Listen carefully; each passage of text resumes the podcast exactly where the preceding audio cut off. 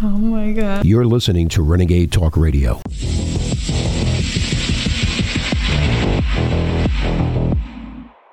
Two years ago, we reported the research of Pfizer head Mike Yeadon and Craig Paardekooper that showed how certain batches of the COVID vaccines were deadly and others were not, and showed how red states in America were sent more deadly batches than blue states. But the masses were not able to face these facts, so they accepted the lies of the MSM. Nine months ago, we reported how the CDC's own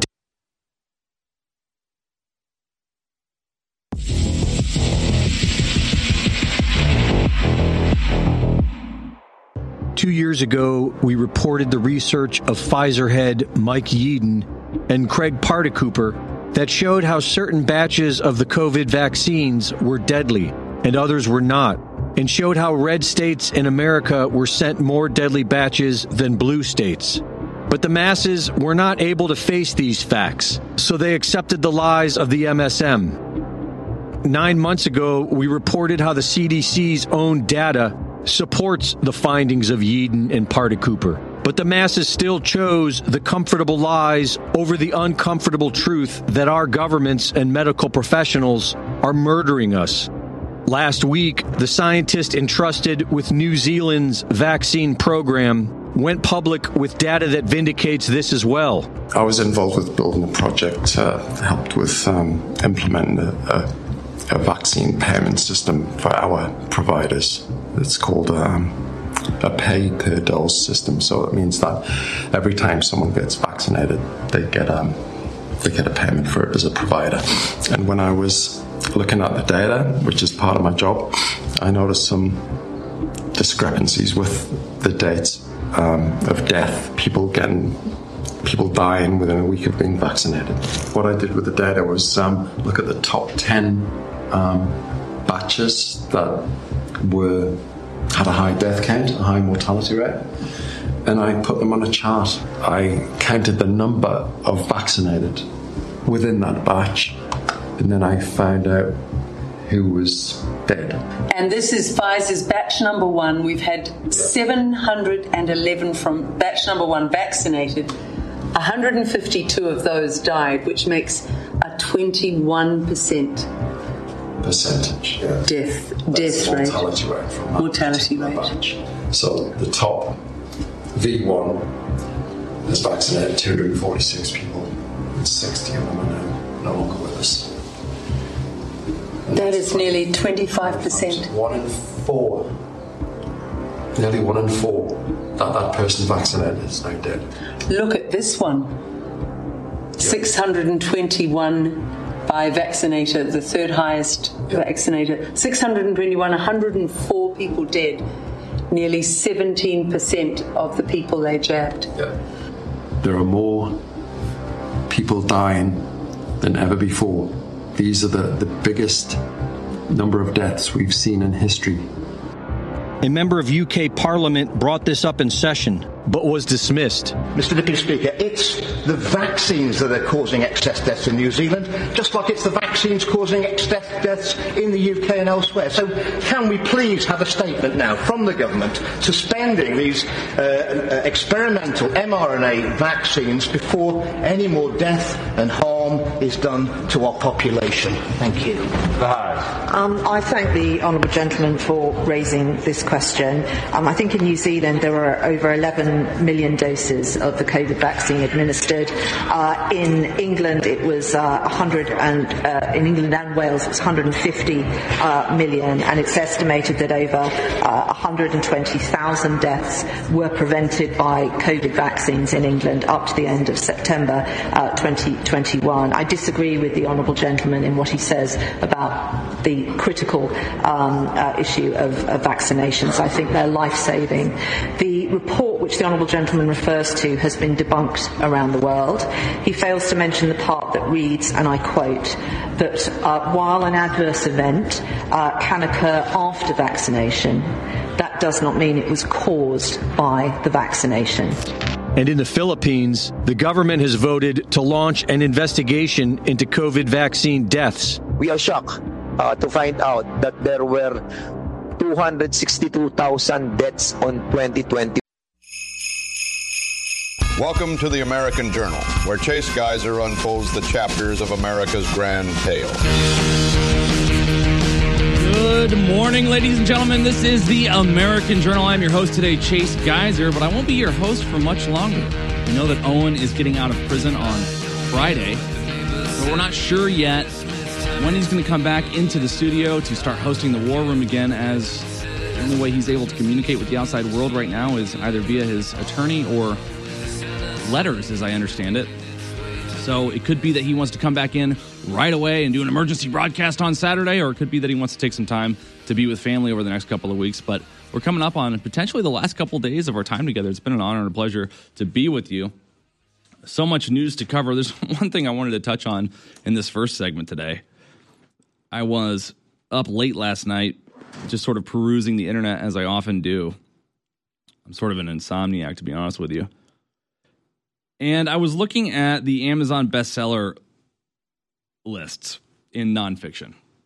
So, Liz Cheney's book is number one in nonfiction in most sold books this week. And when I looked at the listing, it's not printed here, but there were about 28 reviews for the most popular nonfiction book sold on Amazon this week. But the thing that was really interesting to me about this is that if you go to most read, her book is nowhere to be found. I mean, you can just flip page after page. I don't even think she makes the top 20 list of most read books. And I think that this is evidence that this is one of those political schemes, these political, I don't know, I don't want to use the word scandal because it's not illegal. It's not necessarily scandalous. It's just deceptive where somebody's buying an astronomical sum of these books so that it gets listed as the number one Amazon bestseller in nonfiction for the week, but nobody's actually reading the book and nobody's leaving reviews because the books are being purchased by these ghosts or bot accounts. That's the way it seems to me. I don't think anyone's actually interested in reading her book or what she has to say. She lost everybody on the right, and we know that having even been a Republican is enough to keep her from having any real friends on the left. So she put herself in this position where she basically has no followers, yet she's a bestseller, despite the fact that she's universally unpopular. I guess she's famous for being a turncoat. I guess some on the left might say, oh, that was so stunning and brave, Liz Cheney, what you did coming out against the big bad Donald Trump, who's fixing himself up to be a dictator. Wow, we really adore you and your commitment. But it's not like she's a Democrat. I mean, maybe she always was a Democrat, but it's not like all of her other views on every major issue changed suddenly just because she had a problem with Donald Trump. I mean, that was sort of a single issue switchover for her. So I find it hard to believe that anybody's actually reading this book other than maybe a couple of journalists who are paid to write about it or do a review of it. What's more is I find it very unlikely that she actually wrote the book. We know that these policy books are written by ghostwriters. Right wingers, left wingers, Donald Trump, Hillary Clinton, all of them hire somebody to write a book because they don't have time to sit behind a computer at a word processor and type up what they think. And if they did actually type what they thought, we know that it would be littered with just foolishness, misspellings, poor grammar. These people don't think coherently. So, what is the value in this whole sort of ghostwriting thing? It's one thing if you have somebody follow you around and you do hours and hours of interviews and then they write the book for you. Like Donald Trump had his ghostwriter follow him around for an extended period of time and write the art of the deal. And it's all based off of Donald Trump's knowledge, wisdom, insight, perspective, views, philosophy. So it's actually true to Donald Trump, even though he didn't sit down and type the words. the book Zero to One, written by Peter Thiel, was actually written by Blake Masters, who's running for Congress in Arizona. He lost in Arizona uh, in a Senate race in the last cycle. But he actually knew Peter Thiel and they sat together and they spent a lot of time together working on this book. So that makes sense. But do you think Liz Cheney actually sat with anybody and did interview after interview to get a really thorough memoir out, an investigation out, an expose out about what happened? I guarantee that whoever wrote this book sat and watched all of the hearings over and over again and took excessive amounts of notes repeatedly about what was going on when Trump was being investigated for Russian collusion and impeachment and impeachment for January 6th and that insurrection, that terrible insurrection that happened because he wanted to be a dictator, even though he left peacefully on January 20th when he probably actually could have successfully called for an insurrection. So she just sat there and watched the recordings of these clips, she or he, whoever wrote the book. And Liz Cheney gets to come out and say, This is my memoir. And frankly, I'm not quite sure that Liz Cheney's actually had such a remarkable life. Obviously, she was an elected official in our federal government. That's pretty remarkable, but there are a lot of very normal, sort of average people that don't necessarily have an exciting story to tell who are in Congress, who are in the House of Representatives or the Senate. And so, really, the only purpose for this book to come out is A, so that she can make a ton of money, raise a ton of money as well.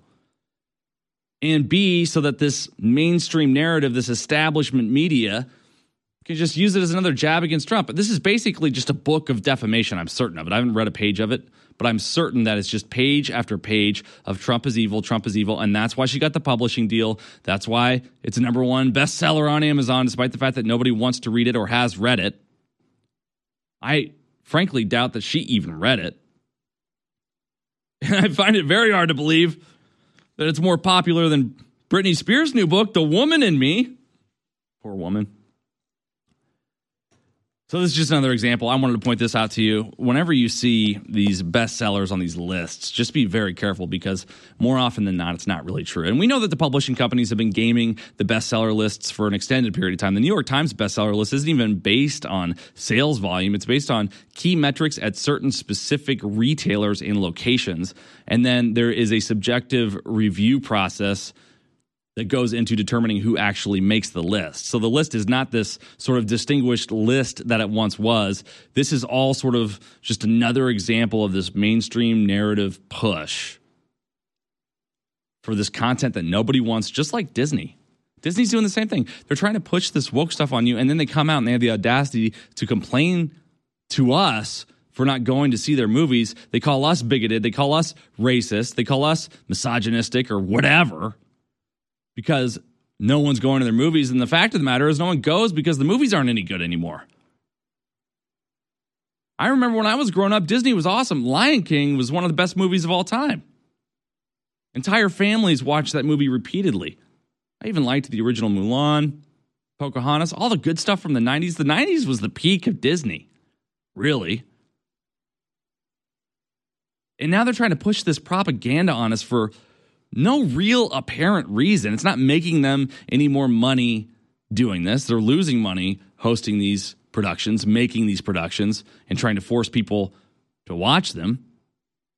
So, why is it that they're doing it? It's got to be some sort of either brainwashing inside the company or some sort of external pressure.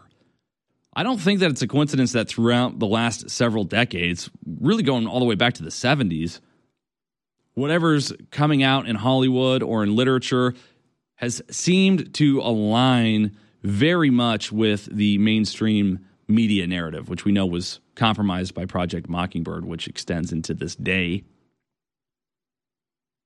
And so, what I can't tell is if the subliminal marketing and advertising of the mainstream media narrative from the deep state is so good that it's saturated the subconsciouses of us all and the creators of these movies then just happen to make content, movies, music, books, whatever that lines up perfectly with this narrative. Or whether it's more menacing and that the intelligence community actually has plants making production decisions inside of these companies to ensure that whatever we see on the news and in our movies and whatever we read in books is exactly what the deep state wants us to believe. I mean, I loved the new Top Gun movie, but how ridiculous was it that you couldn't figure out who the enemy was the entire movie? And there's this major, super dangerous mission. Nobody knows where the mission takes place. Nobody actually knows who the enemy is. It was just this sort of propaganda piece about how great America is and how we're always the hero. And even though we don't have a bad guy right now, there is one, and we're going to fight that one. Stick with us, folks. More on the other side.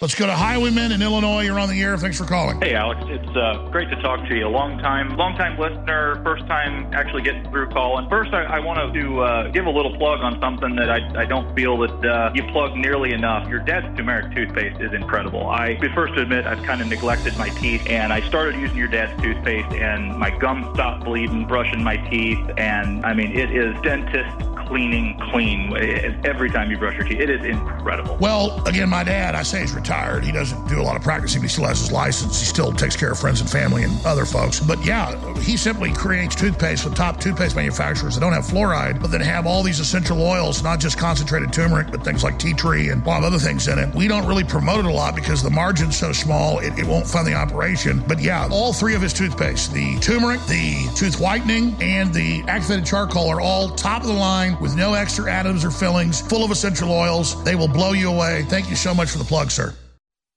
Omega 3 fatty acids are needed for optimal strength, and they can only be obtained through diet. They can be found in grass fed beef, which is why the ruling class is trying to ban it, and they can be found in fish, which are arguably the best source of omega 3s. But the problem today is finding fish without a high mercury content. Your best option is our Ultimate Fish Oil and Ultimate Krill Oil at InfoWarsStore.com. Omega 3 fatty acids are essential for both our neurological and cardiovascular systems, our brain, and our heart. They improve mood, mental clarity, and immune function. Get your essential omega 3 fatty acids from the best sources available Ultimate Fish Oil and Ultimate Krill Oil. Get some today at InfoWarsStore.com. listening to The American Journal. Watch it live right now at band.video. I'll have a blue Christmas without you. I'll be so blue just thinking about you. Welcome back to the American Journal, folks. I am Chase Geiser, your host. This morning, well, the Pentagon apparently has investigated dozens of extremism cases within its ranks. The Pentagon has investigated 183 instances of extremism in military ranks, according to a new report, including 78 cases of troops, quote, advocating for, engaging in, or supporting the overthrow of the U.S. government or seeking to alter the form of the government by unconstitutional or other unlawful means. Of course, we know that these 183 instances were acts that were committed by military personnel who will likely wind up being Democratic Congress members in a few years. The U.S. military has a well documented extremism problem. People with extreme political ideologies, including white supremacists, have long used the military as a place to recruit and train new talent. No, they haven't. A lot of neo Nazis have turned out to be former Marines, so this is just bashing the Marines now. In 2021, Secretary of Defense Lloyd Austin ordered a 60 day pause across all branches so they could take time to address the problem. So you're going to order a 60 day pause across all military branches because 183 people in our enormous military did something a little out of line. But you're not going to close the border until we can figure out what's going on with these terrorists coming across or these Chinese nationals coming across or the 72,000 people coming across that we've apprehended from places of interest, despite the fact that Hezbollah and Hamas have declared global jihad. But we're going to put a pause on our military operations or our military personnel because some of them are a little too Republican.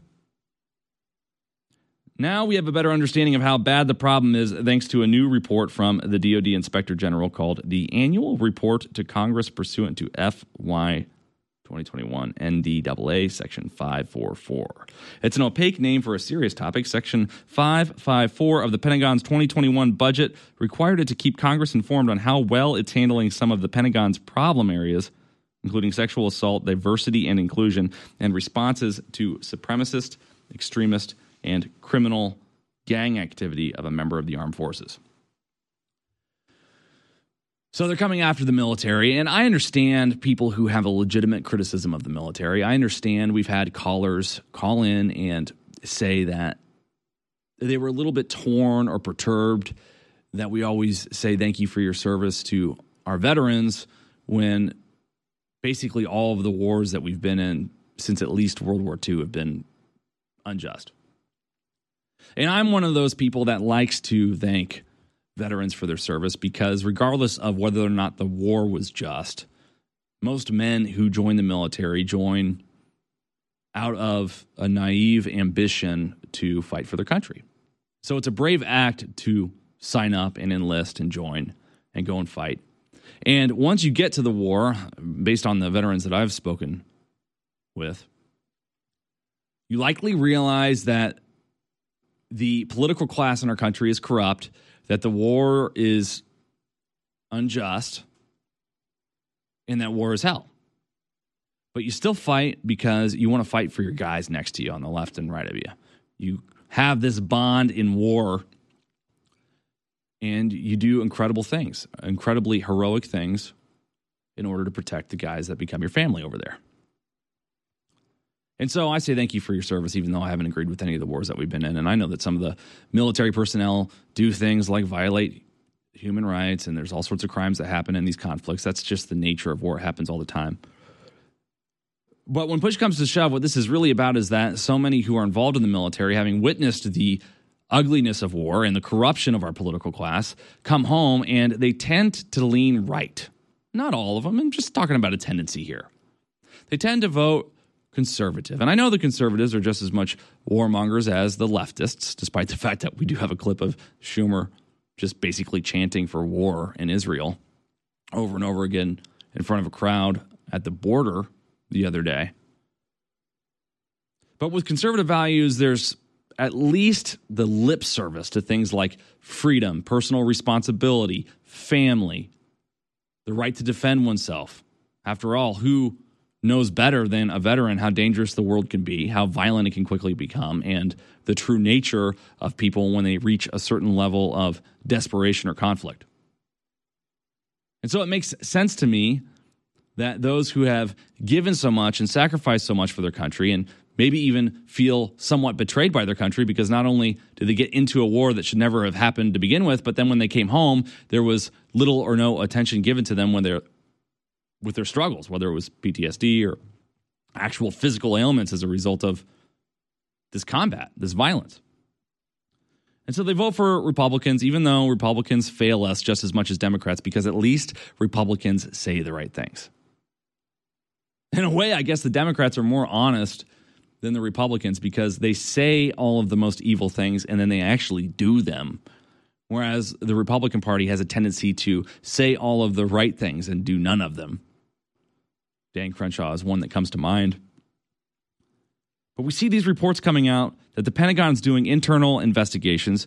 We see these reports throughout the last several weeks of increased surveillance, digital IDs, digital currencies, social media censorship, social media surveillance, the attempt to subpoena all of those who ever interacted with Trump on Twitter. And we know that we have a government that hates citizens who love America. Our government has demonstrated to us that the love of America among the people is something that is terrifying to them because they know that they're betraying America and America's interests. They know that what they're doing is not representative of our interests, that it's unhealthy for us, that it's sick, that it's like a cancer infesting us and spreading and getting worse and worse, and that they're taking advantage of us. And they know that if we ever find out and come together and rally together about that, that it's going to be a major problem for them, whether economically or actually in terms of legal accountability, a major problem for them. And so, whenever they see someone proudly waving a flag, or whenever they drive past a home that has the flag on the front porch, extended at 45 degrees, right to the sky, it must send a shiver down their spine. I wonder if they feel guilty that they have not lived up to the patriotism that our culture has traditionally espoused. I wonder if when they see the likes of Colin Kaepernick kneel at a football game, if that delights them because they realize no one's going to come after them for what they're doing to America if nobody loves America anymore. I wonder if they intentionally push it, if they intentionally want us to hate America because it is a revolutionary spirit. We are a country that is proud to be founded on basically an insurrection. It was a revolution. We didn't try to overthrow the British government, so it wasn't an insurrection in that sense. But we abolished the royal government that was here and replaced it with another one. So, in that sense, it was an insurrection. Our entire culture and people and nation is founded on this idea that if you are a tyrant over us, we will declare ourselves independent. And all the immigrants that came here came from tyrannies or less free areas to pursue the opportunities here. And they just want us to forget that. Make sure you guys visit InfoWarsStore.com and be the reason we are still in the air. Thanksgiving 2023 is here. And I'm giving Thanksgiving for all we've done against tyranny and your incredible support together in this fight. And I'm particularly giving Thanksgiving that X2, our number one product, the only true atomic iodine on the market after a year plus of being sold out, is finally back in stock, ready to ship now. If you don't know the power of X2 and the iodine conspiracy, you are insane. Get X2 now. It could be the last run ever we get shut down while you still can at InfoWarsStore.com.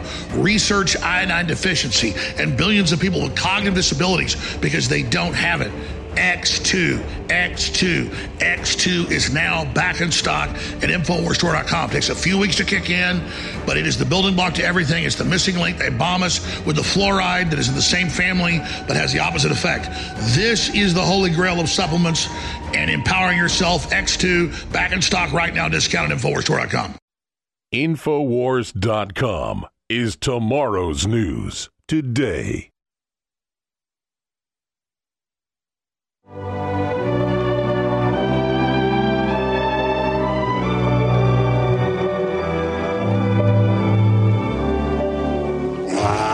I'm dreaming of a white Christmas, just like the ones I used to know, where the treetops glisten and children listen to hear. Welcome back to the American Journal, ladies and gentlemen. I am Chase Geiser, your host this morning. We'll take calls on the third hour today. Kind of been a slow news week. It has and it hasn't. There's always an abundance of news, but some weeks you have to dig more than others.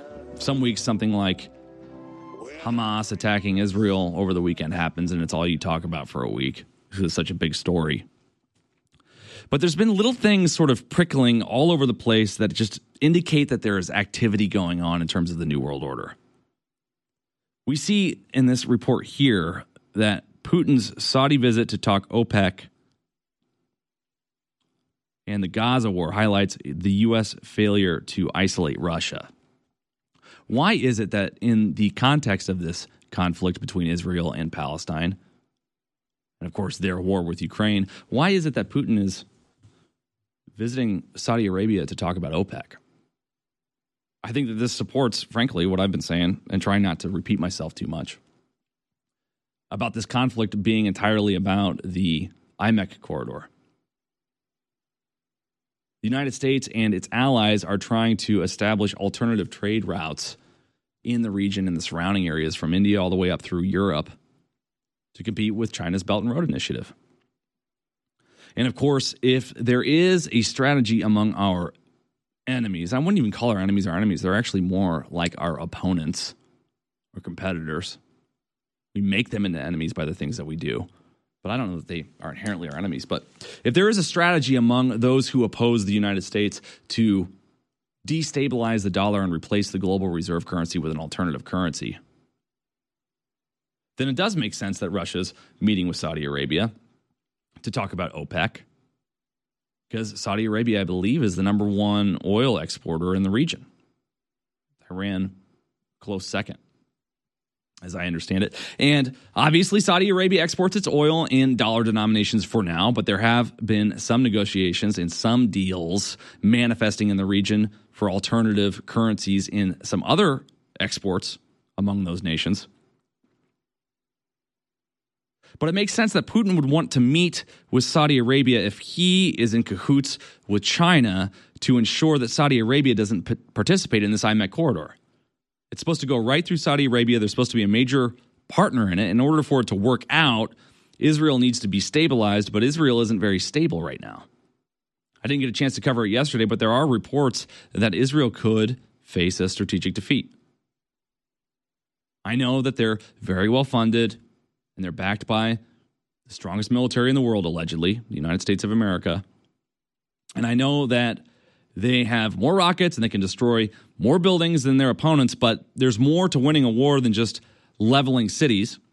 You have to conquer a people. And I don't know that these radicals in the region are going to be conquered so easily in terms of their hearts and minds because Israel's catalyzed so much hatred in them. And so Putin is going to Saudi Arabia in the context of Saudi Arabia likely being uncomfortable or unwilling to pursue this IMEC corridor as of now. And they're in sort of a cushy position because they can listen to China and Russia try to win their favor, and they can listen to the United States and Israel try to win their favor. Everybody's sort of bidding for Saudi Arabia right now. They're in a very good spot. They're not involved in these wars directly, and everybody wants to be their friend because they want them to participate in their trade routes into the future because that's going to determine who the superpower is in the 21st century and that's why we're allowing and funding and supporting the death of tens of thousands of innocent people carpet bombing we're allowing these terrorist attacks to happen. I mean let's just take a look at this. This is clip five leftists for israel. That's what i have on the sheet here. Let's run this and i'll talk over it while it plays. But we're seeing this rhetoric. We stand with Israel. We stand americans with march Israel. to israel. We stand with americans march to free the hostages. We stand with Israel. americans march against anti-semitism that's what it says on the podium there And I'm just so sick of seeing our politicians wear Ukrainian flags, actually funding and supporting Nazis, and then coming out and saying that they love Israel so much. But can't we just get a politician that only waves the American flag? I've come to believe that a true patriot only has room for one flag in his heart. Why would you ever wave any other nation's flag? That is such a betrayal. That's like cheating on your wife. If you say the Pledge of Allegiance to the flag of the United States of America every morning growing up, if you actually meant it, if you're a, an elected official in our country and you've sworn an oath to protect this country and its Constitution time and time again because you have unlimited terms, so you've done it like a million times. Joe Biden, of all people, has probably sworn the oath more than anyone else alive because he's a member of the silent generation and he's still in office. After all those promises you make to this country, to just go out and wave another flag, regardless of whatever conflict of interest there might be. And I know there may not be a conflict of interest now, but to say that we stand with Israel forever, no matter what, no matter what, or we stand with Ukraine forever, no matter what, really, no matter what, they couldn't do anything to us or to you that would make you back off from supporting them. I mean, they've literally got the Iron Cross on their uniforms. We've got their cemeteries with the Nazi symbolism here outside of Philadelphia in Elkins Park. We're giving standing ovations to enlisted, formerly en- enlisted Nazis in Parliament in Canada. I guess you're right. I guess there's nothing that these people, that these so called allies of the United States of America could possibly do to get our politicians not to continue to kiss their ass. And it's because it's not actually a position of principle. They don't love Ukraine. They don't love Israel. They don't love the Jews. They don't love those who are displaced in Ukraine because of this war. They don't love innocent people. They don't love sick people, old people, anyone vulnerable. They don't care at all about our own veterans. It's not a principle approach. It is only because of political incentives, special interests, and what they have to gain. So if we operate with the understanding that our politicians don't actually do anything because of a principle, like our founders did, they were really sort of the last bastions of principled leadership. Washington turning down the opportunity to be king of this country because he just fought a war to end a monarchy, demonstrated his character. If they're not, if our politicians today aren't doing anything based on principle, then we have to ask ourselves, okay, what's the real incentive here? Why is it that we spent so much money in Ukraine? Okay, is it because they're invested in these military industrial contractors? Is it because they invested in these companies, these contractors that operated in these biolabs that were discovered and they're embarrassed or they're worried that it's going to come out, the corruption that they did, that they have, that they are? Or is it because they wanted to delay Russia's control over the breadbasket of Europe until some of these other conflicts were resolved, whether it be in Israel or between China. And then when this conflict happens in Israel, it begs the question why is it that the United States cares so much? Because it's certainly not our politicians just feeling the pang in their hearts of Judeo Christian values. We see what they do. We know what the world's like. We know what our leaders are like. We see stories every single day like this Las Vegas story of the Grand Prix resulting in the sting operation that arrested 74 people who were human trafficking.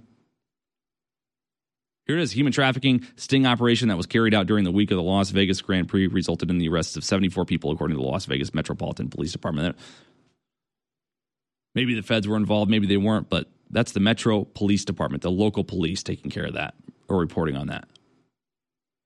So it seems the higher up we go in our nation, the more corrupt the people become. Therefore, the more we can count on the fact that whatever they're saying isn't for any principle or value or moral reason. And so that's the question we have to ask ourselves if we're going to be critical thinking info warriors. What's the real motive here? What's the worst possibility? And that's probably the truth. Never forget that the answer to 1984 is 1776. We've come a long way in the fight against tyranny, and it's been listeners and viewers like you that have kept us on air. That's why we bring you the very best products so you love them, so you enjoy them, and so you come back and get them again and again, so we can stay on the air in the fight against the globalists, because it's viewers like you that keep this operation on air.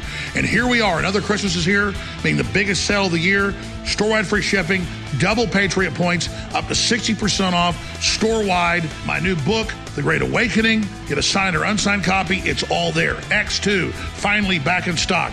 Turbo Force, finally back in stock. It's all there at InfoWarsStore.com. So I want to wish you all a Merry Christmas. I want to thank you all for your support. We're in this fight together. And I will encourage you now to get store-wide free shipping, double Patriot points, up to 60% off on all the great products at InfoWarsStore.com or 888-253-3139. InfoWarsStore.com. Our world is so full of hype. We are force fed dehumanizing propaganda by the corporate media, by the controlled churches and the universities. And why is this the case? Because we innately, by God, have been given the keys to our own minds, our own psyches, our own souls. And by connecting to God, we can empower ourselves and transcend the quote, fallen or sinful state. So the chemicals that we ingest and, and all the things that we try to bring into our bodies to, to, to change who we are are only lowering us. They're only making us more depressed. In the end, they're only making us less fulfilled. It is only by going within and really making that connection to God that we can truly empower ourselves. That's why the globalists bombard us with toxins and chemicals to block us getting the normal vitamins and minerals and trace elements our bodies need to be healthy and to be able to basically reach out beyond the third dimension. And that's where the incredible products come in at InfoWarsStore.com. listening to The American Journal. Watch it live right now at band.video.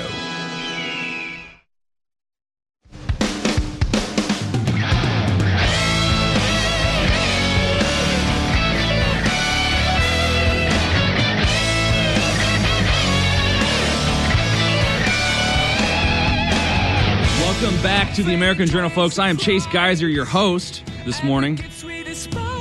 Last segment, we were talking about how our leaders don't actually do anything based off of principles or convictions or philosophies or values or morals. They always do whatever it is that they do for their own self interest. And it reminds me of Al Gore, who, of course, is famous for being a really sore loser about the election against George W. Bush. And he may have actually been right in that instance, but he was such a wuss about it. He even griped to Tony Robbins on a video that went semi viral when Tony Robbins was giving a TED talk. Al Gore was in the crowd. Tony Robbins was talking about accountability and how we need to take ownership of all of our mistakes and failures, and it's not other people's fault. And he had everybody raise their hand. Raise your hand if you think you failed because it's someone else's fault. And he raised his hand. He's like, What happened to you as a Supreme Court justice? Something like that. Because the vote didn't turn out for him. But I know him best for an inconvenient truth. That documentary that he made that I'm sure you've all heard about, that I'm sure many of you have seen. I remember watching it. I was about, I don't know, 11 or 12 years old when it came out. I was born in 1990, so it would have been right after the election.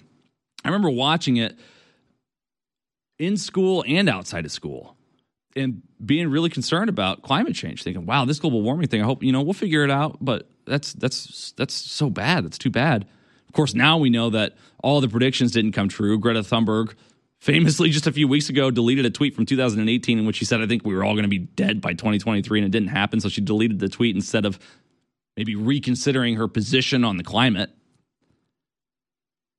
but then it begs the question okay, so if he doesn't actually believe in the stuff, if it's so obviously a lie, if he knew it was a lie, then why did he lie about it? And the fact of the matter is, I think that there's a very giant industry around the green agenda. I don't know if the crew has, has time to look it up, but I'd be very curious to know if you could Google it what the industry size is, how many billions of dollars are spent on green initiatives every year. I bet it's giant. But when you have that level of special interests and when you have such interconnectivity between the industry and the government, because it requires government subsidies, government sponsorships for things like windmills and stuff to go up everywhere and land acquisition for these these placements and these programs and incentives for people to put solar on their homes and their businesses. That's a window, an opportunity for corruption. And I haven't looked into who Al Gore's donors are, or who he's in business with, or what boards he sits on, or where he's invested. I haven't I haven't taken the time to go to unusualwhales.com and, and figure that out.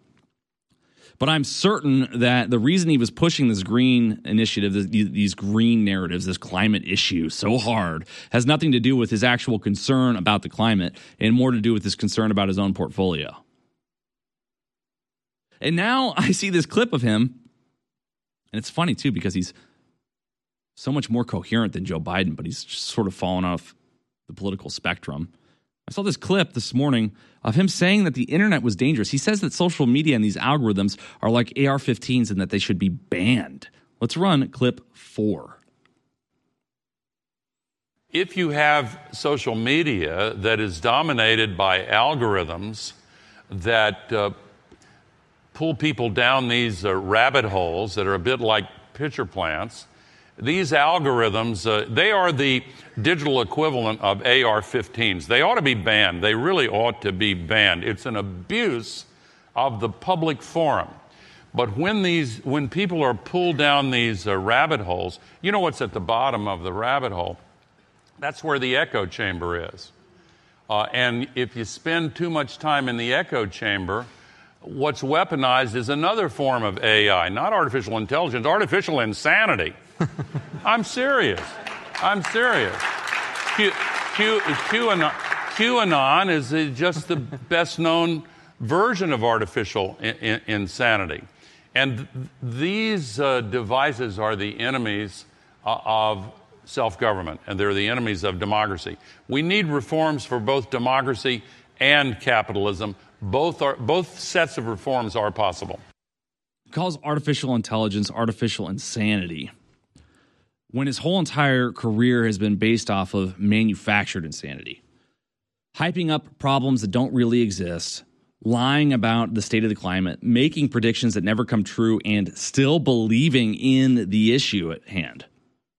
Isn't the definition of insanity doing the same thing over and over again and expecting a different outcome? So is he not insane himself if he time and time again has made prediction after prediction about what's going to happen to the environment if we keep going the way that we're going? And none of those predictions ever come true, yet he still maintains his initial position that climate change is this terrible threat. And I've said it before, I'll say it again. I believe that we should be good stewards of the planet. I think that unnecessary pollution is a bad idea. I don't think people should be littering. I know that plastic recycling is gone by the wayside because it's basically come out that the recycling wasn't even really happening. But I've got no problem with making decisions when they make sense that are going to be better for the environment. No problem whatsoever.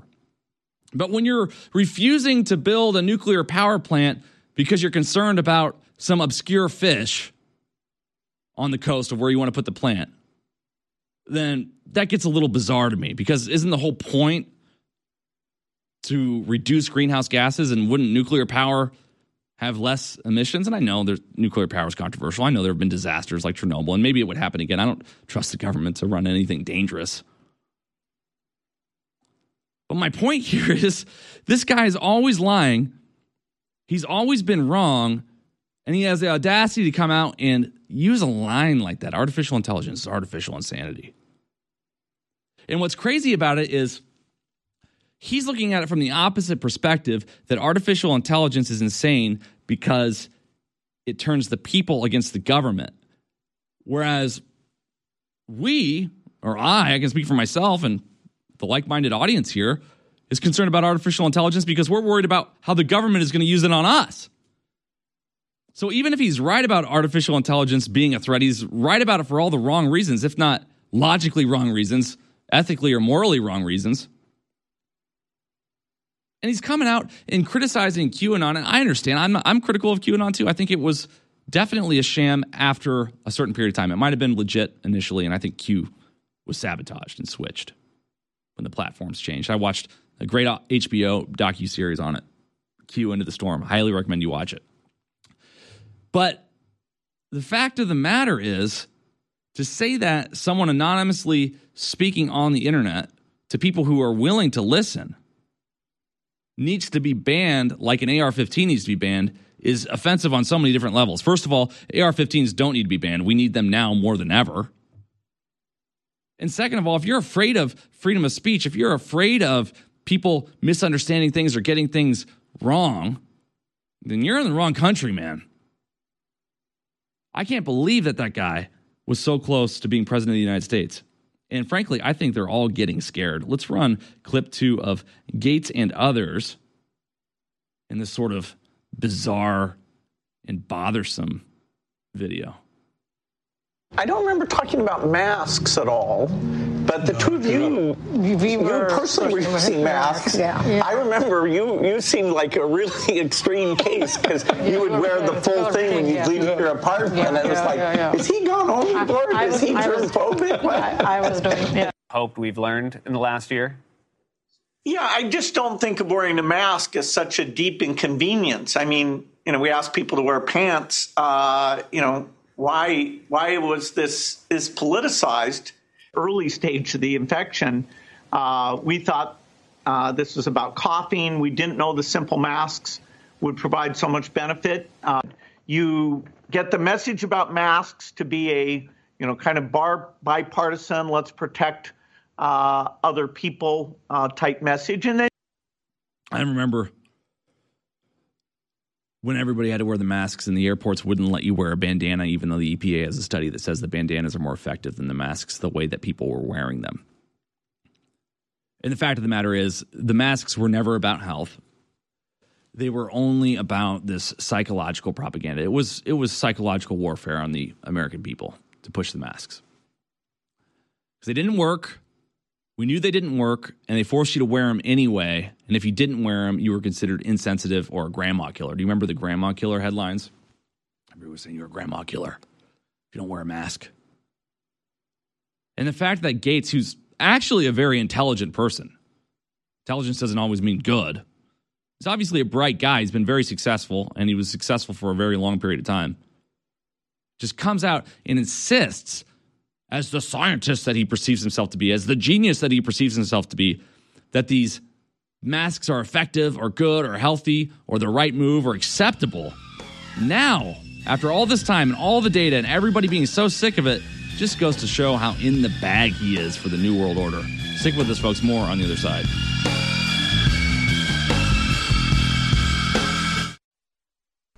If you ever take one piece of my advice, it's get a bottle of X2. It's been sold out for over a year because we wouldn't cut corners and because it's so hard to produce. We finally have a limited run back in supply at InfoWarsStore.com. So many people have serious issues. Look up the UN's own numbers. Billions have cognitive disabilities because they do not have true nascent iodine in their bodies. Most other iodine is bound to other heavy metals or bound to other elements, so you don't download it. But this is pure atomic certified iodine. X2 is now back in stock, discounted. So I'm giving Thanksgiving right now for this product being here. It funds the info war, but I guarantee you, you take this for a few weeks, you will feel the difference. It is amazing. It's the missing link X2 back in stock at the end of 2023 at InfoWarsStore.com. X2. Chase Geiser presents the American Journal, capturing the spirit of the times on InfoWars. Just even a year or two ago, global elites used to pretend to care about people, but they're not even pretending anymore. I mean, here they fly their private jets, you know, separate private jets, including for the Prime Minister of Britain, his Foreign Secretary, King Charles, all taking their own private jet at the very moment that they're raising energy prices to historically high levels. And as you just saw there with John Kerry demanding the shutdown of coal plants, which will mean that people will burn wood and dung in China and they will starve and they will uh, not have enough to eat and you'll have riots in the streets.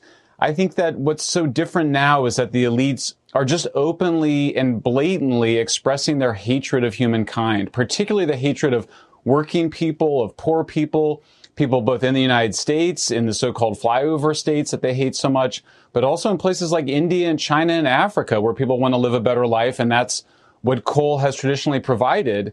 You know, what's so interesting, of course, is that the obvious alternative to coal is natural gas. If you cared about climate change, if this was actually about climate change, you would just produce more natural gas because it produces half the carbon emissions of coal. The United States reduced our carbon emissions by 22% between 2005 and 2020, with 61% of that reduction coming just from switching from coal to natural gas. But John Kerry and other climate activists are against natural gas and they've been stifling the production of natural gas, clean burning American natural gas, which is the cleanest in the world. So it's so it's so obviously hypocritical, but worse than that, I think it's really anti-human, and that's really what gets added. It's a it's a religion, it's a cult, like you said, and it really is about being against humankind, against humanity. The largest donor to the Democratic Party, George Soros, but also Michael Bloomberg, and a whole set of other oligarchs have a strong interest in keeping energy scarce. I think that's what is a big driver of this. That's why they want to shut down nuclear plants, coal plants. They want to stifle natural gas production. And they want us to use weather dependent energy dilute primitive sources of energy, so-called renewables that are actually anything other than renewable. And these are technologies that require three to 900 times more land than natural gas or nuclear plants. And that, that keep energy expensive and scarce so that they can control the energy markets around the world. And so it's really all three of these things. It's sort of a grotesque display of anti-human power, of elitist power, it's also a religion. You know, these guys actually think of themselves as saving the planet. The pillars of civilization are cheap energy, meritocracy, law and order, and free speech. And all Yeah. four of those pillars are currently under attack. And so you start with cheap energy. I mean, you can't maintain modern civilization without cheap energy. We couldn't, we know we couldn't have had the industrial revolution for physical reasons if we hadn't, if they hadn't found coal and they hadn't made a use of coal with the steam engine. So the attack on, on cheap energy is truly an attack on modern civilization and, and it should frighten us and we should be aware to it and alive to it. I think, you know, what gives me hope here is that, you know, environmentalism, it used to have a kind of utopian positive side. That's all gone. I mean, we saw with Greta Thunberg and Extinction Rebellion, it became very nihilistic. It became very anti-human. So dark. It was basically just about preventing the end of the world, preventing the apocalypse. They used to still try to hide their hatred of humanity a little bit. But this year, I mean, gloves are off and masks are off, and you can just see here they are openly flying their private planes to a climate Yeah. conference where they're demanding that ordinary people pay much more for energy, that we keep energy supplies secure. You know, our electric grids right now in the United States, Tucker, are in serious jeopardy. I mean, we're having reliability crises, not just in California. That's the most famous one, but we've seen it all over the country. Texas. We Yeah. saw it in the in the Midwest and Southeast last year during winter. So every we're we're seeing an attack on the grid, which is really a testament to modern civilizations happening everywhere at the same time. Europe, United States. I, what gives me hope is that I think it's finally becoming obvious to people that it's a scam, and that the people that are pushing this really hate civilization, or at least they hate civilization for others. They want it only for themselves. And that they're in the grip of a really dogmatic uh, cult philosophy. I mean, I think it's fair to call it a death cult at this point when you're stifling energy supplies that are necessary to keep people alive, allow us, allow poor people to escape from the use of wood and dung. I don't know what else you call it. You're watching The American Journal with your host, Chase Geiser. Watch live right now at band.video. This is the American Journal. I am Chase Geiser with you this morning for at least a couple more days before the great Owen Schroyer comes back from his federally sponsored vacation.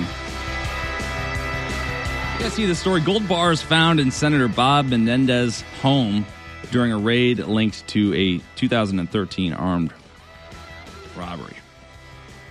Several gold bars were found at Senator Bob Menendez, Democrat from New Jersey, residence during an FBI raid in June of 2022 tied to a bribery investigation of the New Jersey Democrat. The serial numbers of the four gold bars found confirmed they were previously stolen in 2013 from the businessman accused of bribing the senator, NBC News reported Monday. Menendez and his wife Nadine were indicted on bribery charges by the Southern District of New York in September.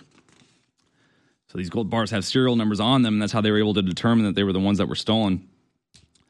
But what's crazy about this is these gold bars, 13 gold bars apparently, and $566,000 in cash were allegedly stolen from this guy who bribed Menendez. That's the claim here the article. And so it seems to me that the guy gave the gold bars and the cash to Menendez and then reported them as stolen so it wouldn't come up on paper that there was an actual exchange of value or money. And they found him in his house. Just goes to show how corrupt these people are. And the fact that he wanted to get paid in gold is even more alarming. When our politicians insist on being bribed in gold, that's how you know there's a real problem with the money system. That's how you know the currency's on on the verge of collapse. When oh, sorry, I don't I don't take cash. cash is not reliable these days. Money supply growth fell again in October, remaining deep in negative territory after turning negative in November 2022 for the first time in 28 years. October's drop continues a steep downward trend from the unprecedented highs experienced during much of the past two years. So it's not exactly a bad thing that the money supply is shrinking because it's sort of anti inflationary for that to happen. But the problem is, if there's anti inflation, it can be just as bad as inflation. What you want to do is you want to stop inflation. You don't want to reverse it because then suddenly you owe a lot more on your home than it's worth. So if you bought a home for $500,000 when $500,000 was worth nothing, and then the value of the dollar drastically goes up, paying back that $500,000 could be a real problem. That's deflationary pressure. And so it seems like they're counteracting the money supply because they want to stop this inflation from happening, which means that it's going to stop the home values from going up.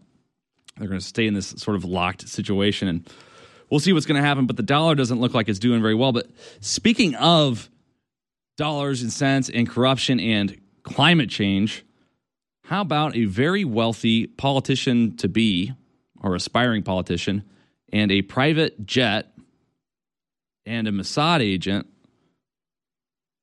all flying together several times over the years. Let's see clip six of RFK and Epstein. RFK responds to questions about whether or not he was ever on the Lolita Express.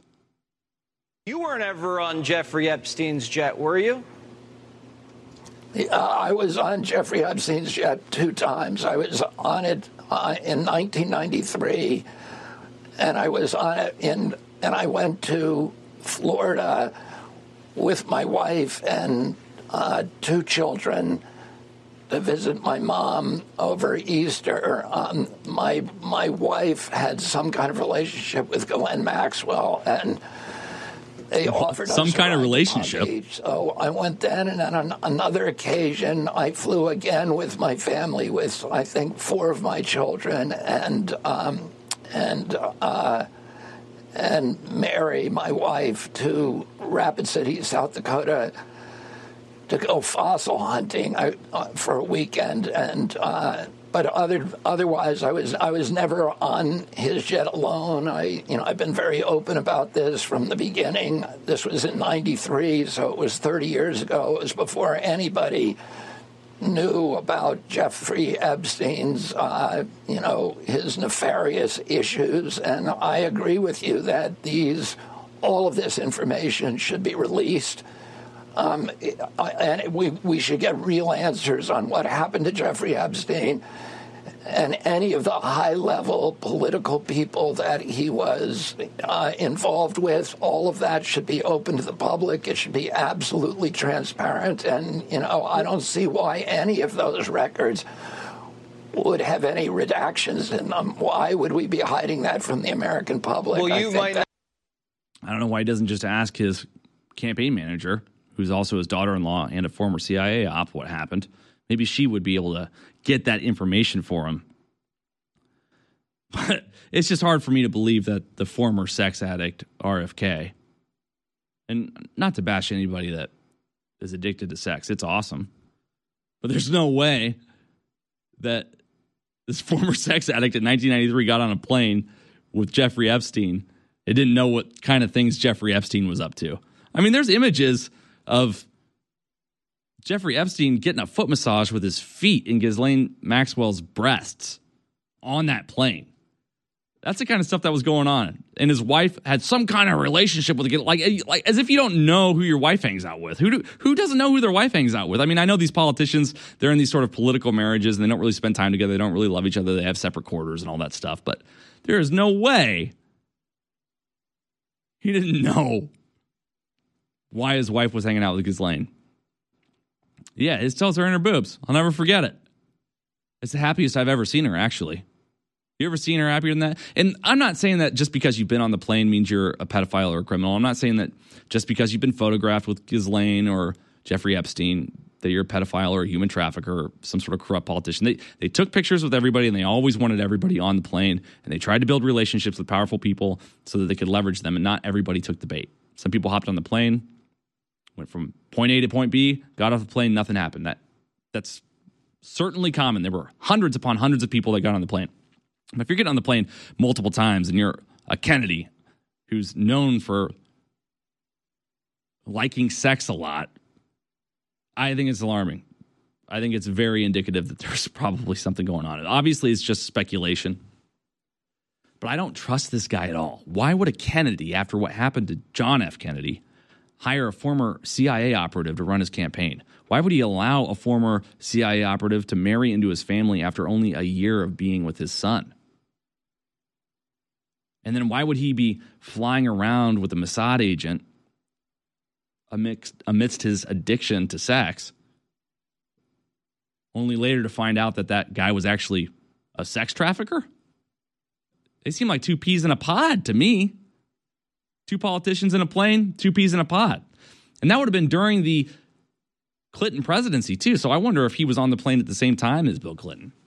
And he can say all he wants that he wants this information to come out, who was on the flight logs, what really happened to Epstein, but he can just say that without really meaning it, especially if he knows it's never going to happen. Then it's a really safe thing to say. And it just seems to me more and more obvious that this is a guy who wrote a really good book and has done a lot of good research and advocacy about the harms of vaccines, but he's a leftist. Bad people do good things sometimes, good people do bad things sometimes. This guy's a plant. He's going to split the vote against Trump if he's on the ballot in the general election. And they're trying to run as many people against Trump as possible to divide that right wing vote so they can just usher in Trudeau style whatever leftist is on the ballot. We're going to get more into the news in the next segment. In the meantime, make sure you guys visit InfoWarsStore.com. Give yourself and others the gift of turbocharged energy this Christmas. TurboForce Plus is back in stock for 25% off plus free shipping and double Patriot points. TurboForce Plus from InfoWars Life is the most advanced formula for optimum focus and energy we have ever offered. And after being unavailable for months, we're glad to bring it back to you at 25% off. With an energy blend that contains amino acids for sustained energy metabolism and an herbal energy blend with very high levels of several herbs for peak energy, TurboForce Plus is a force to be reckoned with. This powerhouse formula contains a long list of powerful time tested ingredients. TurboForce Plus will be your number one go to source for quick, accessible energy. Energize your day and boost your energy on the go with TurboForce Plus for 25% off at InfoWarsStore.com today.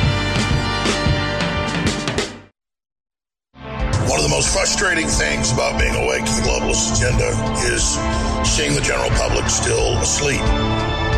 By and large, not aware of the magnitude of the incredible danger they're under, but also the ongoing attacks and the magnitude of the death caused by the lethal injections masquerading as vaccines.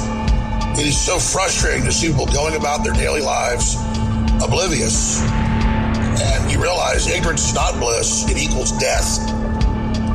But people are starting to really understand how serious things are, and that's that's a hard thing to do because to wake up to a dystopic reality and realize that we're in the middle of a giant biological weapons war against humanity, and that there's mass sterilization that's already taken place, and they're cutting off all the major energy sources, is really hard to deal with, but it's the reality.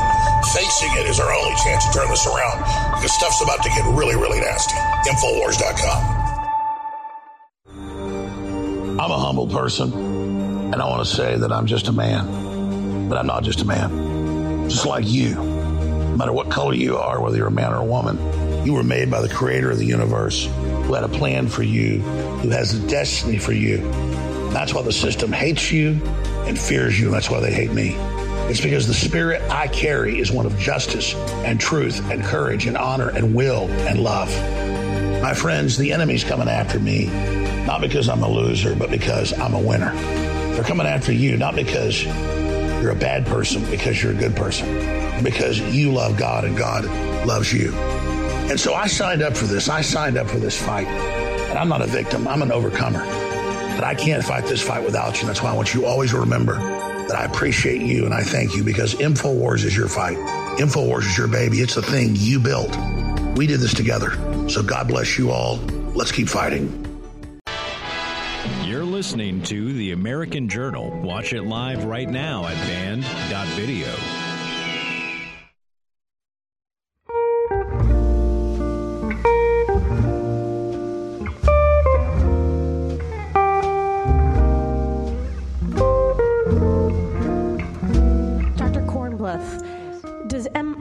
MIT does calling for the genocide of Jews violate MIT's code of conduct or rules regarding bullying and harassment? Yes or no? If targeted at individuals, not making public statements. Yes or no? Calling for the genocide of Jews does not constitute bullying and harassment? I have not heard calling for the genocide for Jews on our campus. But you've heard chants for intifada. I've heard chants, which can be anti Semitic depending on the context, when calling for the elimination of the Jewish people. So those would not be according to the MIT's code of conduct or rules? That would be um, investigated as, as harassment if pervasive and severe. Ms. Magill, at Penn, does calling for the genocide of Jews violate Penn's rules or code of conduct? Yes or no? If the speech turns into conduct, it can be harassment. Yes. I am asking specifically calling for the genocide of Jews. Does that constitute bullying or harassment? If it is directed and severe or pervasive, it is harassment. So the answer is yes. It is a context dependent decision, Congresswoman. It's a context dependent decision. That's your testimony today. Calling for the genocide of Jews is depending upon the context. That is not bullying or harassment. This is the easiest question to answer yes, Ms. Magill. So is your If testimony if that it- you will not answer yes? If it uh, is, if the Yes speech or no? becomes, if the speech becomes conduct, it can be harassment. Yes. Conduct meaning committing the act of genocide? The speech is not harassment. This is unacceptable, Ms. Magill. I'm going to give you one more opportunity for the world to see your answer. Does calling for the genocide of Jews violate Penn's c- code of conduct when it comes to bullying and harassment? Yes or no? It can be harassment. The answer is yes. And Dr. Gay, at Harvard, does calling for the genocide of Jews violate Harvard's rules of bullying and harassment? Yes or no? It can be, depending on the context. What's the context? Targeted as an individual, targeted as, at an individual. It's targeted at Jewish students, Jewish individuals. Do you understand your testimony is dehumanizing them? Do you understand that dehumanization is part of anti Semitism? I will ask you one more time. Does calling for the genocide of Jews violate Harvard's rules of bullying and harassment? Yes or no? Anti-Semitic rhetoric. When it And is it anti-Semitic con- rhetoric? Anti-Semitic rhetoric, when it crosses into conduct that amounts to bullying, harassment, intimidation, that is actionable conduct, and we do take action. So the answer is yes, that calling for the genocide of Jews violates Harvard Code of Conduct, correct? Again, it depends on the context. It does not depend on the context. The answer is yes, and this is why you should resign. These are unacceptable answers So across the board. this is a board. tricky one for me because obviously it makes me sick to see these bureaucrats at these universities respond to very easy questions in a very cold, calculated way in order to defend calls for jihad and intifada. That bothers me. I don't like anti Semitism. I don't like radical extreme Islam.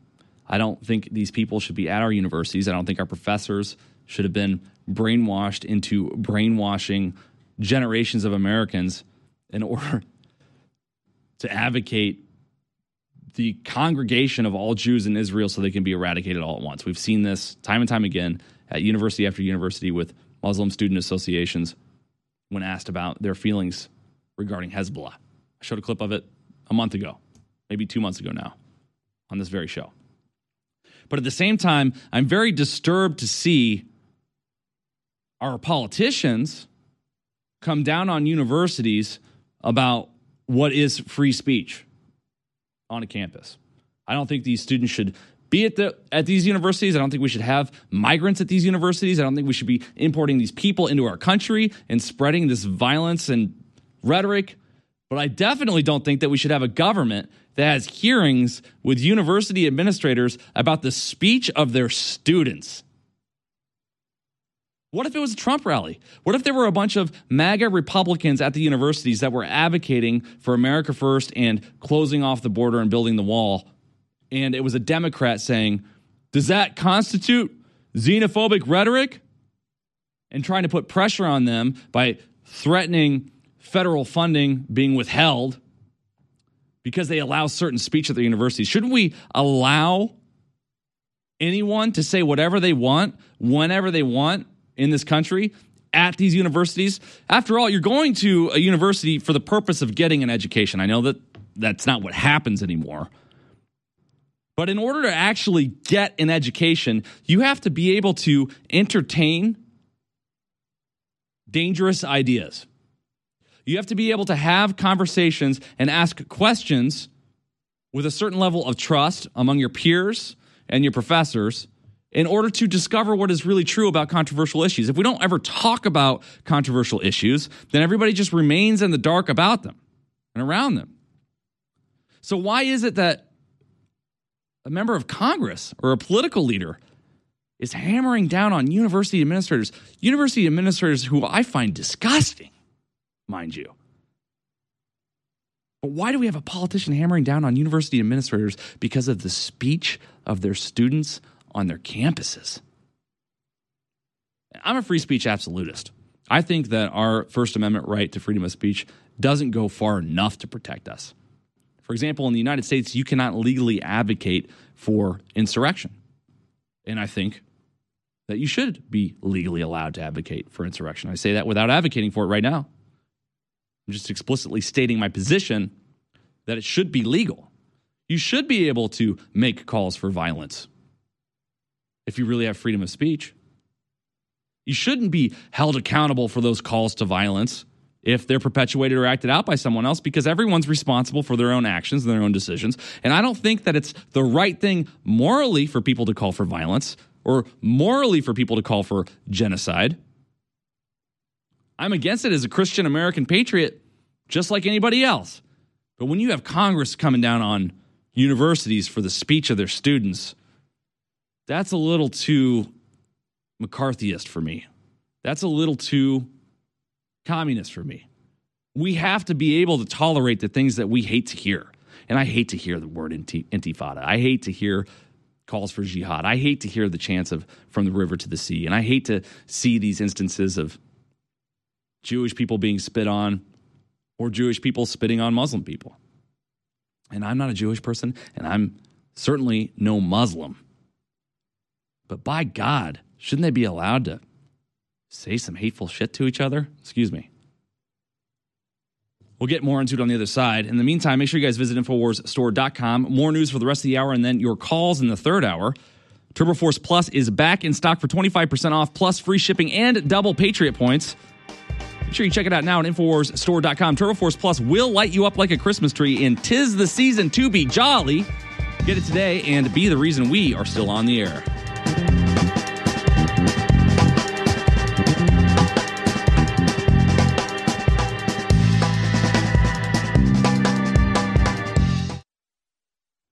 Would you do if there was a tyrannical, totalitarian world government taking over whose plan was to kill 90% of the world population and they were already beginning to do it? You would rally against it, you would fight it. And that's what we're doing. This is the reality of 2023. I just want to thank listeners and viewers for your last year's support and want to encourage you now more than ever to spread the word about the broadcast, to pray for the broadcast, to take clips and share it from the broadcast, and to buy products that enrich your life at InfoWarsStore.com. We have the signed or unsigned copy of my new book, The Great Awakening, The Plan to Defeat the Globalist and Launch the Second Renaissance. Twice as long as my last book, incredibly powerful, signed or unsigned, InfoWarsStore.com. And we have X2 finally back in stock after over a year, InfoWarsStore.com. We have Turbo Force, 10 hour clean energy, back in stock, and a bunch of other great products as well. So please visit InfoWarsStore.com and do your Christmas shopping there. Fund the InfoWar and get great products all at the same time. Infowars.com is tomorrow's news today.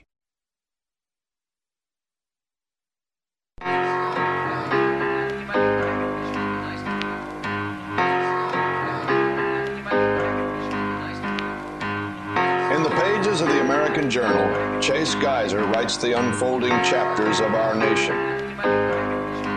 Welcome back to the American Journal, folks. I am Chase Geiser, your host this morning. More news for the rest of the hour, and then your calls throughout the third hour. That last segment was just crazy. You know, the first time I watched that video, I was so appalled at the university administrators. It wasn't until the second time that I looked at it I realized it was appalling as well that the political class was coming down on students for their free speech.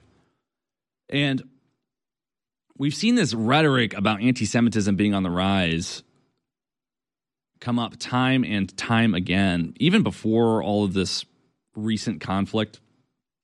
We know that the Biden administration has been talking about it and giving speeches about it right wing extremism, white supremacy, things of that nature, neo Nazis. We know that anytime there's a neo Nazi rally of 17 convicts, it goes viral, even though it's literally all of them together, all the ones that exist. Such a small group. And it's disregarded, of course, when we see it in Ukraine because that's inconvenient. But it's just so bizarre the extent to which we've seen this anti Semitism fear mongering pushed. Obviously, anti Semitism is a very real thing. I've witnessed it in my life. I've known people who feel that way quietly, crypto anti Semites, so to speak. And obviously, it was a very real thing between 1933 and 1945. But just because something terrible happened 100 years ago, it doesn't mean that there's a disproportionate risk to a specific group of people. Black people in this country are not more likely to be enslaved in the future because they were enslaved in the past. Hispanic babies are not more likely to be sacrificed at an altar just because the Mayans sacrificed babies in the past. And just because someone is Jewish does not make them more susceptible to a Holocaust in the future. Bad things have happened to every population, every race, every religion because of their immutable characteristics all throughout history. This is not something that's unique to any given people. But we always, I, I think it's just because it's so atrocious what happened in 1945. We're very sensitive to the anti Semitic issue. Nobody wants to be anti Semitic. And I think it's because it's really the first instance of a substantial amount of footage and imagery coming out that captured what really happened. And I know some disagree. Some can argue about 6 million, whatever. And I was doing some research on it the other day. The historical claims aren't even that 6 million Jews died in the gas chambers. A lot of people think, oh, 6 million Jews can't die in the gas chambers. They didn't have enough ovens to do it.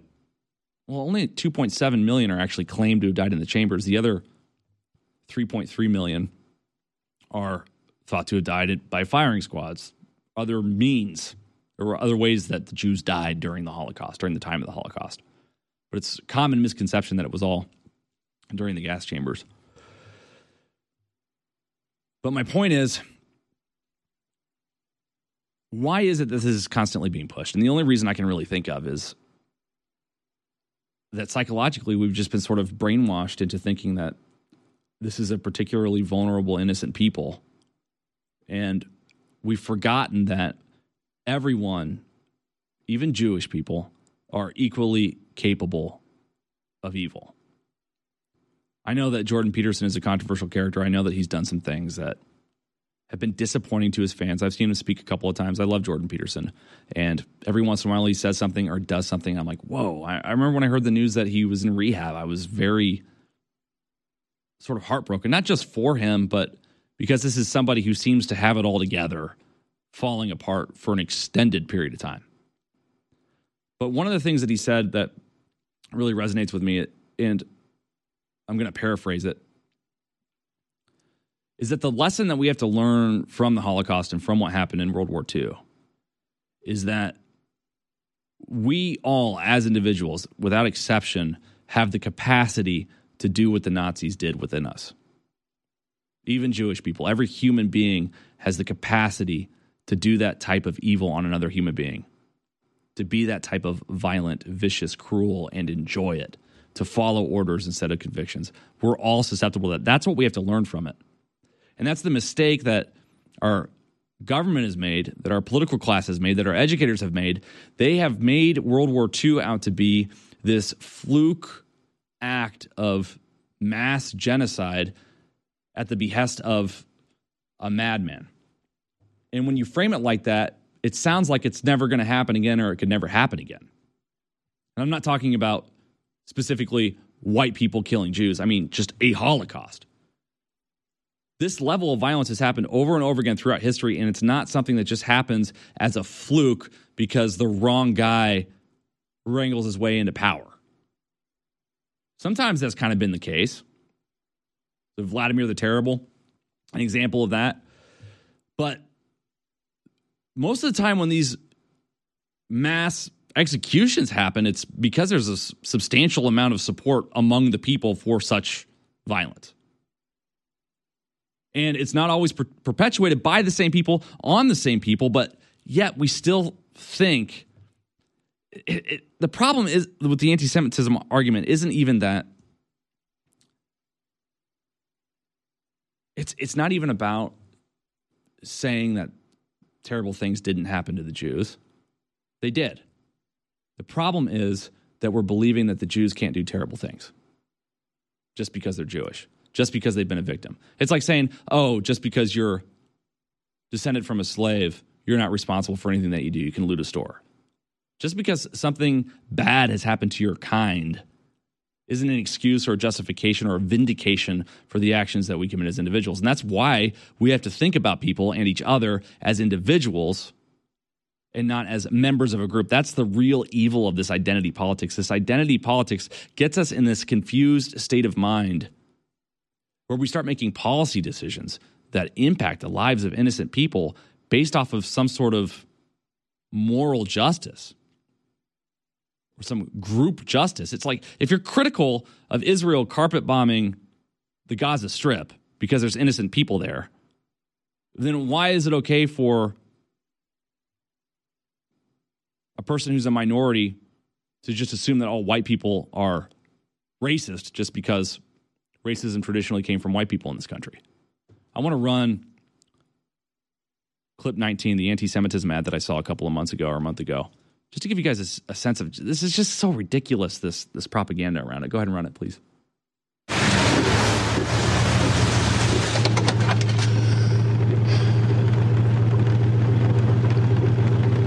Tim Pool, I saw what you've been posting. Hitler was right. I didn't teach you that. You hide behind your screen, spewing all this hatred and ugliness. You got something you want to say? Get out of the truck and say it to their faces.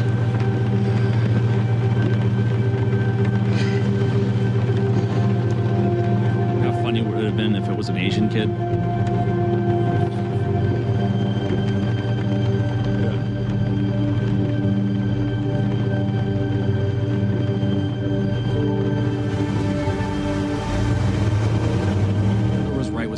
70,000 times last year. There's no looking away from hate. I don't know if you guys go to go to Cernovich's Twitter account, if you will, and let me know how many total tweets that he has, if you can, or just some major tweeter. I'd be very curious to know because seventy thousand sounds like a lot if you're assuming it's one person doing it. But there's an awful lot of people posting content on the internet. Seventy thousand is not a lot, actually. And you know that it's not something that a neo Nazi posts just once. A neo Nazi doesn't go on Reddit and post Hitler was right and just leave it at that. I said my part. No, no, no, no, no. You know that those 70,000 Hitler was right posts were perpetuated by like 17 guys, right? More on the other side, folks. Stick with us. In the early 1900s, certain companies were off gassing highly toxic fluoride gases into the atmosphere. The surrounding communities began to get sick. Laws were enacted to compel these corporations to install scrubbers to convert these gases into fluorosilicic acid, still highly toxic but containable. Now these companies had a stockpile of this poison, and there was no affordable way to dispose of it. Lucky for them, one of their major stockholders was also the Secretary of the Treasury, who was responsible for the Public Health Service at the time. And by 1950, the US government began buying this toxic, untreated industrial waste product and dumping it into our drinking water. Reputable studies show that it's causing various cancers and other disease. With the Alexapure Pro, you can have clean drinking water and a remedy to this madness. Available now at InfoWarsStore.com. Never forget that the answer to 1984 is 1776. We've come a long way in the fight against tyranny, and it's been listeners and viewers like you that have kept us on air. That's why we bring you the very best products so you love them, so you enjoy them, and so you come back and get them again and again so we can stay on the air in the fight against the globalists because it's viewers like you that keep this operation on air. And here we are, another Christmas is here, being the biggest sale of the year, store-wide free shipping, double Patriot points, up to 60% off, store-wide, my new book, The Great Awakening, get a signed or unsigned copy, it's all there. X2, finally back in stock. Turbo Force, finally back in stock. It's all there at InfoWarStore.com. So I want to wish you all a Merry Christmas. I want to thank you all for your support. We're in this fight together. And I will encourage you now to get store-wide free shipping, double Patriot points, up to 60% off on all the great products at InfoWarStore.com or 888-253-3139. InfoWarsStore.com. listening to The American Journal. Watch it live right now at banned.video. Sit back and enjoy your flight. Now we're coming back after this break with phone calls. And as you can tell, I'm rested. Answer the question. I, yeah. Would you stop screaming? Answer the question! Oh, the answer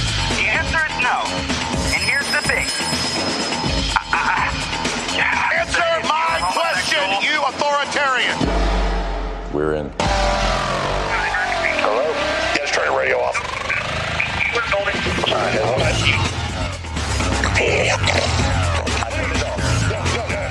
Hello, yeah. Turn the radio off.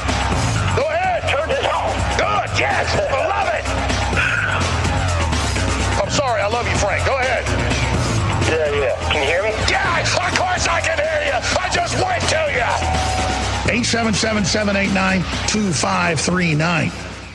Welcome back to the American Journal, folks. I'm Chase Geiser, your host this morning. We are going to be taking calls in the next hour, so make sure you call in now.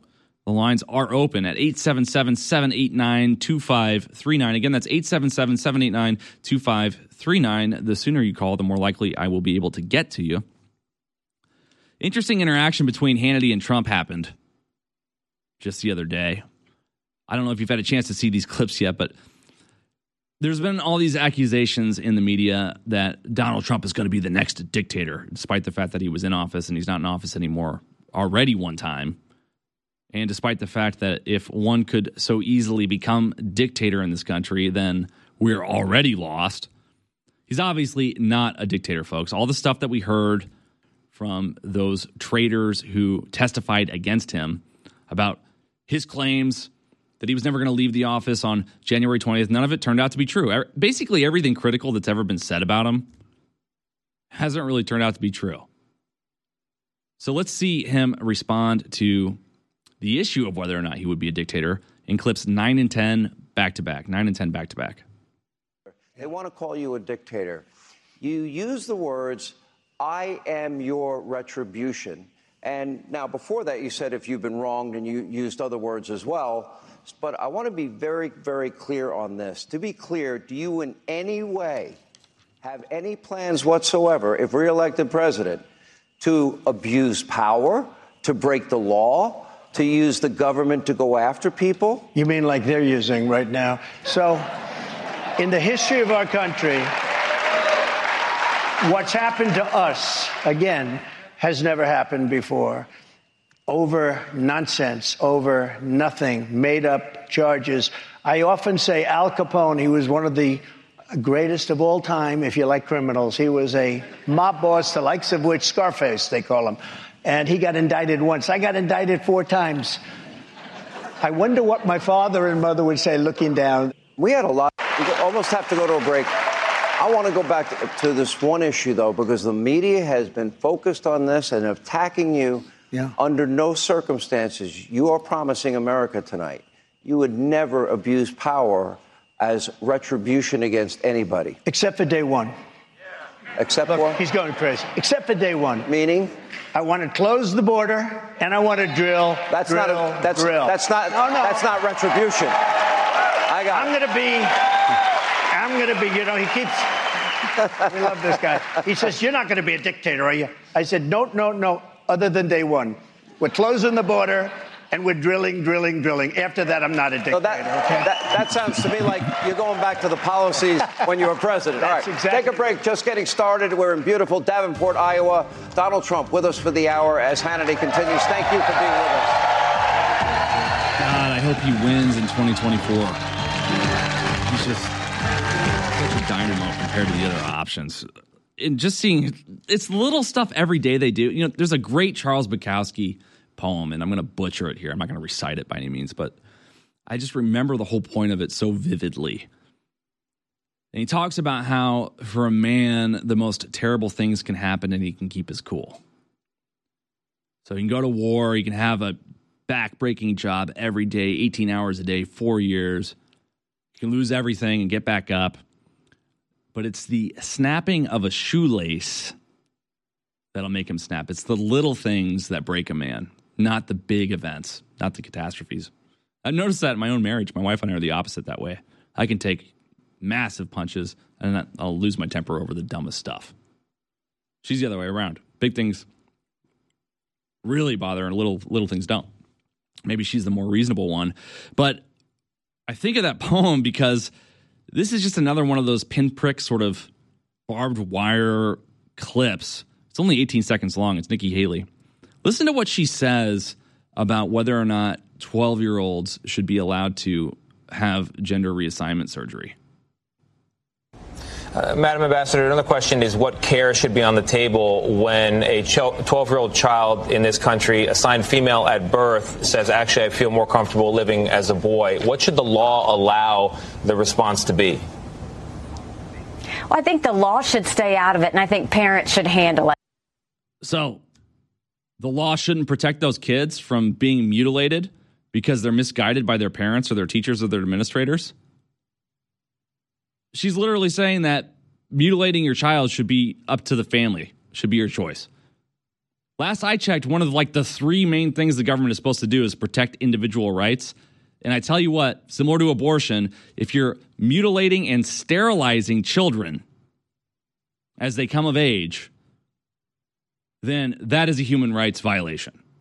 Quite obviously. I don't know what's worse than that. And you can say, oh, well, these transgender children will suffer so much if they're not able to have this treatment, these operations, these hormone blockers over the course of their coming of age years. It's like, yeah, so what? If they decide they want to get an operation when they're 18, fine. But you got to be an adult when you're going to make a lifelong decision like that. I think you have to be 16 or 18 in most states to get a tattoo. I think you can get a tattoo when you're 16 in some states if you have a parental consent. So we're not going to let kids get tattoos, but we're going to let them remove their reproductive organs from their bodies? Are you kidding? Why wasn't her answer just immediately, we're going to make it illegal until the age of consent? If you can't consent to have sex, you can't consent to have a sex change. If you can't consent to get a tattoo, then you can't consent to have a sex change. If you can't enlist for war, then you can't wage war on your own body. It's as simple as that. And that's just one of those things that makes you snap. It's the small things that someone who's supposed to be on our side, someone who's legitimately a threat. I know she's not yet if you look at the polls, but just wait. Joe Biden wasn't doing so hot in the polls either early on. It might be quite the contested primary as she is pushed incessantly. And it's not just that. Clip three here, we have this teacher come out and say, that she's offended because a straight white family is depicted in some of the literature that her students were exposed to. Go ahead and run clip three. Happy Friday, but can I ask you a serious question? How is it 2023 and this, I'll show you in a minute, is what we are saying the majority of families look like? This. This is the It's terrible. majority. It is terrible. They only have one kid. Don't get me wrong, there are families like that. And those families have plenty of things dedicated to them movies and books and holidays and all the things. It's white holidays. Why, like, if we're really getting serious about what people think teachers are doing in the classroom, why is that? Why is that on a book? Why is that a picture representing families? I'm just asking on this Friday. That's it. Why would you say something like that? Can you imagine being critical of the same exact literature if it depicted minorities? Let's just just imagine it was a black family instead of a white family. It even looked that white, first of all. Second of all, let's imagine. And then somebody came out with a video and they said, you know, it just makes me sick that in America we're seeing black families. Black heterosexual families.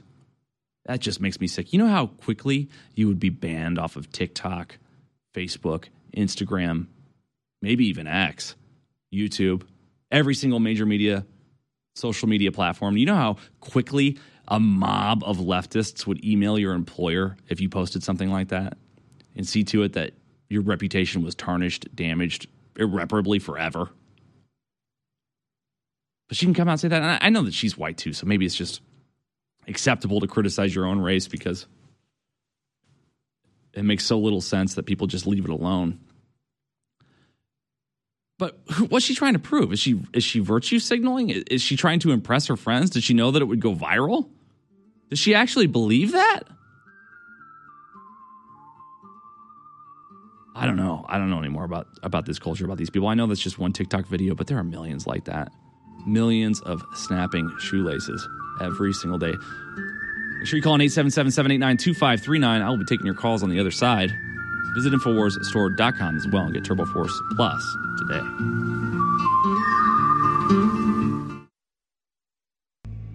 Normally, Christmas is our biggest sell of the year, but because of supply chain breakdowns and other issues, this is our biggest sale because finally almost all of our best selling products are finally back in stock, including sold out for more than a year X2, the only true nascent iodine out there is finally back. What it does for your immune system, your body, all your cells is miraculous. It's discounted at InfoWarsStore.com. Double Patriot points, free shipping. Biggest sale, hands down, of 2023. I'm sure Christmas will have a big sale, but we'll be sold out of most of this. So Christmas has come early. Black Friday's come early. And it funds the Info War. Get X2. Get Vasobeats back in stock. Get all the other great products at InfoWarsStore.com right now. But again, our fan favorite, my favorite, is X2. Sold out for over a year. Could be our last run if we're shut down. Get it while you can. X2, discounted InfoWarsStore.com.